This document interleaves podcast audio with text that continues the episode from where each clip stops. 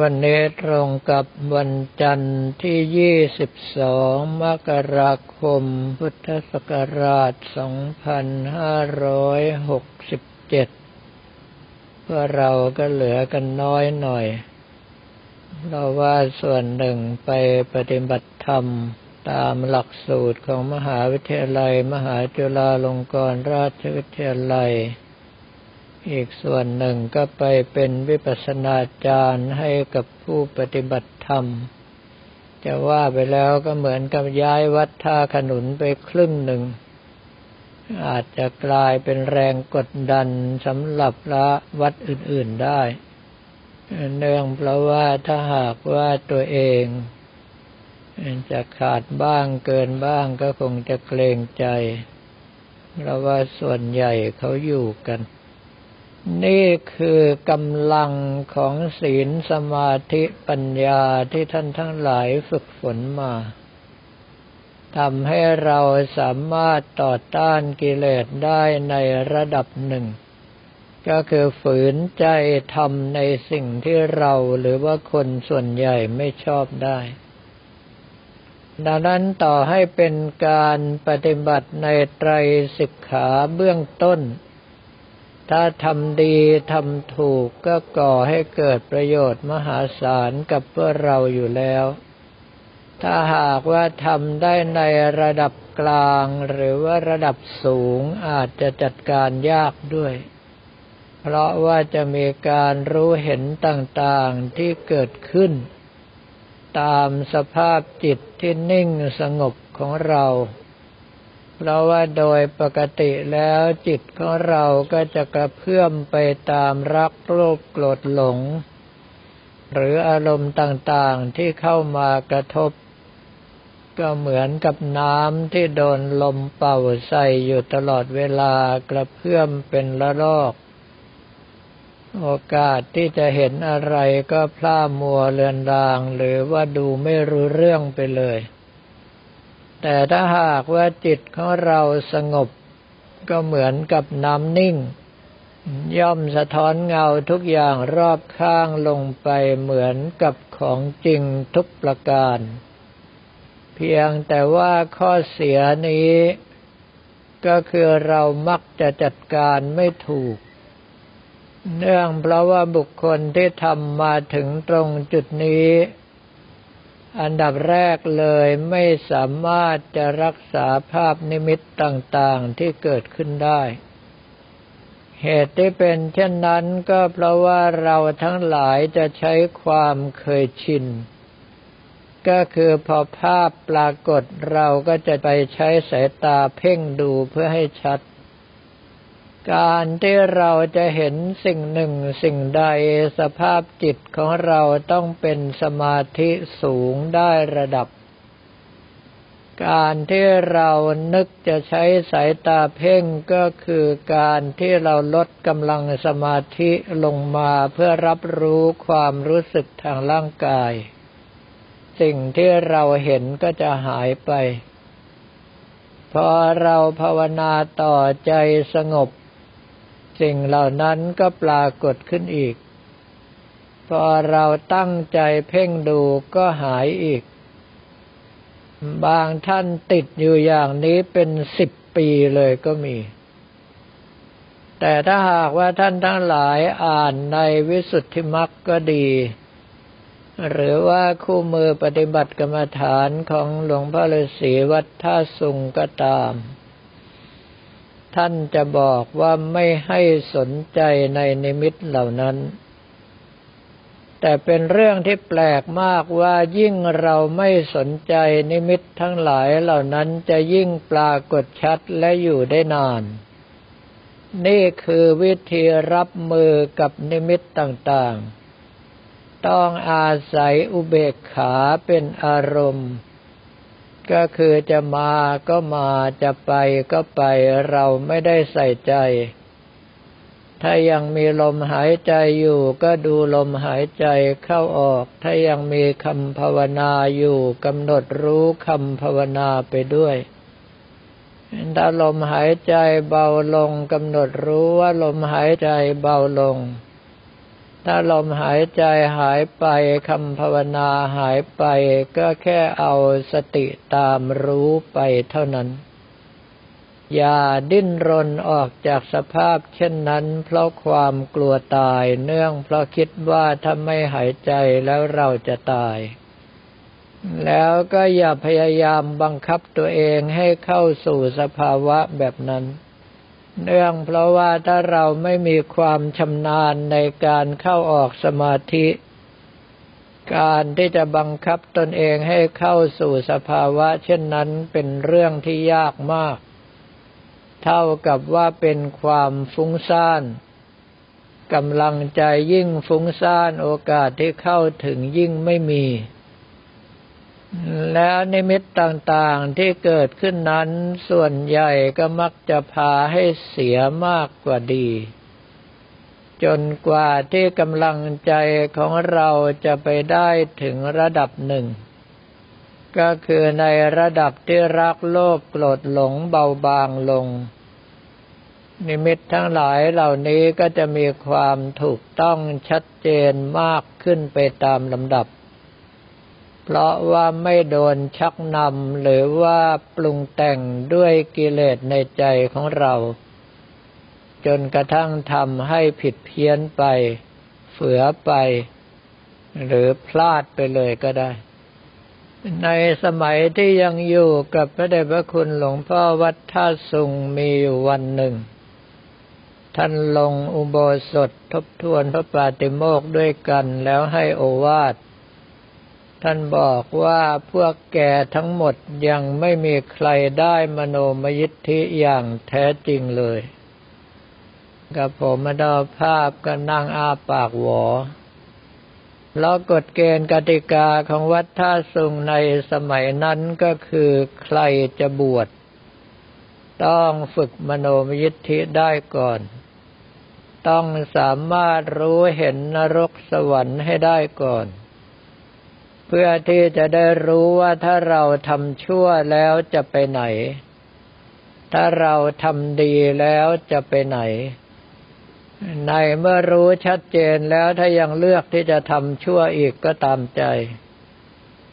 เมื่อได้ยินเช่นนั้นก็สงสัยว่าแล้วสิ่งที่พวกกระผมมตภาพทำได้นั้นคืออะไร ระเดชพระคุณหลวงพ่อท่านบอกว่าผู้ที่จะได้มโนยิทธิอย่างแท้จริง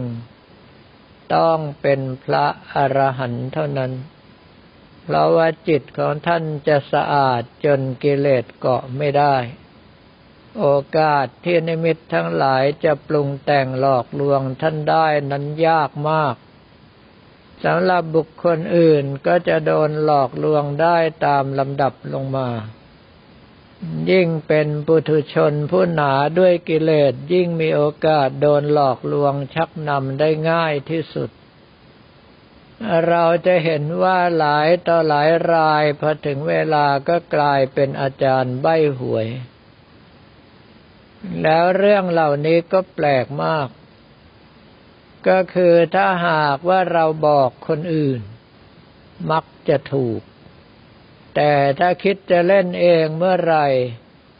ความโลภที่เกิดขึ้นจะทำให้ผิดพลาดได้กับผมมาภาพทดลองมาด้วยตนเองแล้ว ก็คือถ้าเล่นเลขท้ายสามตัวก็จะออกแค่สองตัว ถ้าเล่นสองตัวจะออกแค่ตัวเดียว ถ้าเล่นตัวเดียวไม่ออกเลย เหมือนอย่างกับแกล้งให้เราเสียเงินให้เข็ด แต่ถ้าบอกคนอื่นเมื่อไรกลับแม่น เมื่อมาพินิจพิจารณากันตั้งแต่ต้นยันปลายปลายยันต้นพอประสบการณ์มากขึ้นถึงได้รู้ ว่าตอนที่เราให้ผู้อื่นนั้นเราแทบจะไม่ได้หวังประโยชน์อะไรเลย จิตใจมีความสะอาดมากกว่าอนาคตังสยานที่จะกำหนดรู้จึงชัดเจนกว่า แต่ถ้าหากว่าเราหวังที่จะเล่นด้วยตนเอง แปลว่าความโลภเกิดแล้ว ในเมื่อกิเลสนำหน้าตัณหานำทางญาณต่างๆ ก็ย่อมมืดมัวไปตามกิเลสที่เกิดขึ้น โอกาสที่ผิดพลาดก็จะมีมาก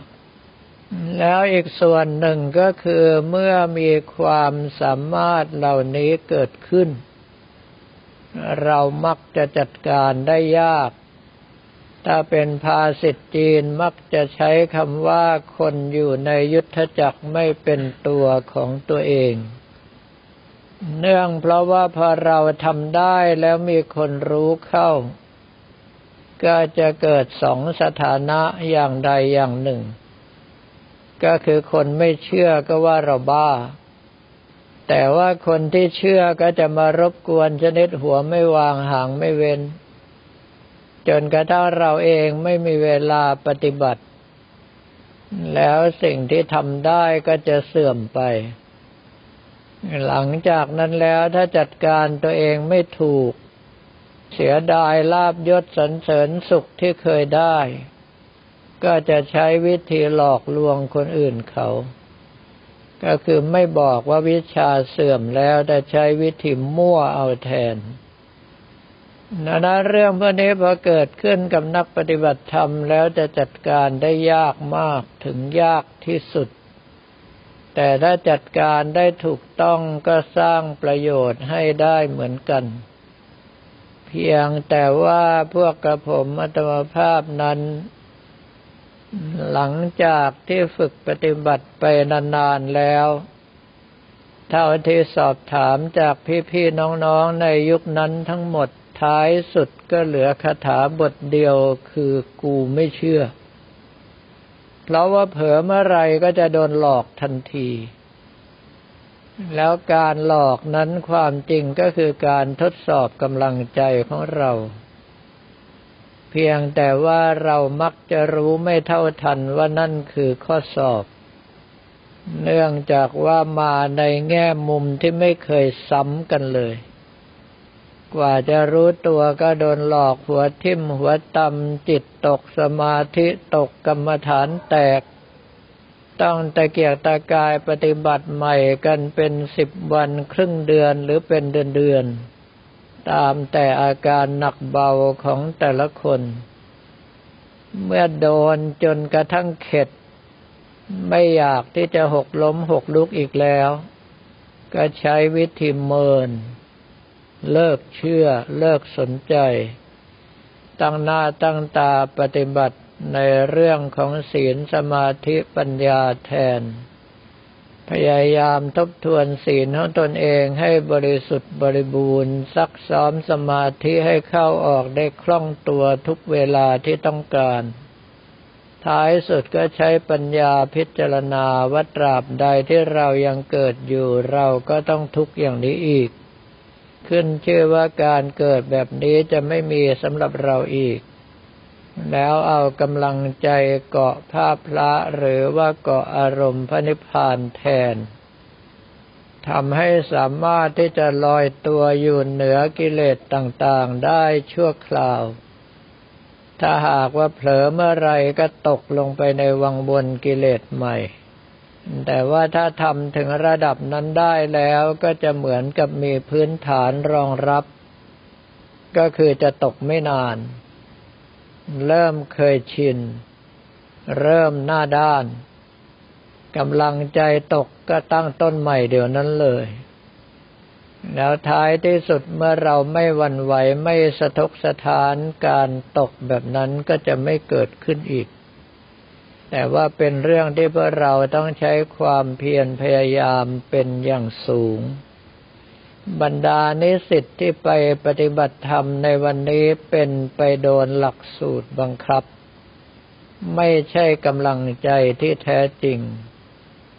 แต่ถ้าหากว่าใครตั้งใจอาจจะได้ประโยชน์ที่คิดไม่ถึง ส่วนท่านที่ไม่ตั้งใจก็ได้มากน้อยไปตามสิ่งที่ตนเองกระทำ เรื่องทั้งหลายเหล่านี้ก็ขึ้นอยู่กับบุญกับกรรมของแต่ละคน ถ้าช่วงของกุศลเข้ามาส่งก็อาจจะได้ดีจนคิดไม่ถึง ถ้าช่วงของอกุศลเข้ามาขวางก็อาจจะกลายเป็นโทษ เพราะว่าไปนึกตำหนิติเตียนด่าว่าอยู่ในใจตลอดเวลา สภาพจิตใจแทนที่จะผ่องใสว่างจากกิเลสชั่วคราวจากการปฏิบัติธรรม ก็กลายเป็นแบกกิเลสหนักขึ้น ถ้าเป็นอย่างนั้นก็ต้องใช้คำว่าตัวใครตัวมันสำหรับวันนี้ก็ขอเรียนถวายพระภิกษุสมณเณรของเราและบอกกล่าวแก่ญาติโยมแต่เพียงเท่านี้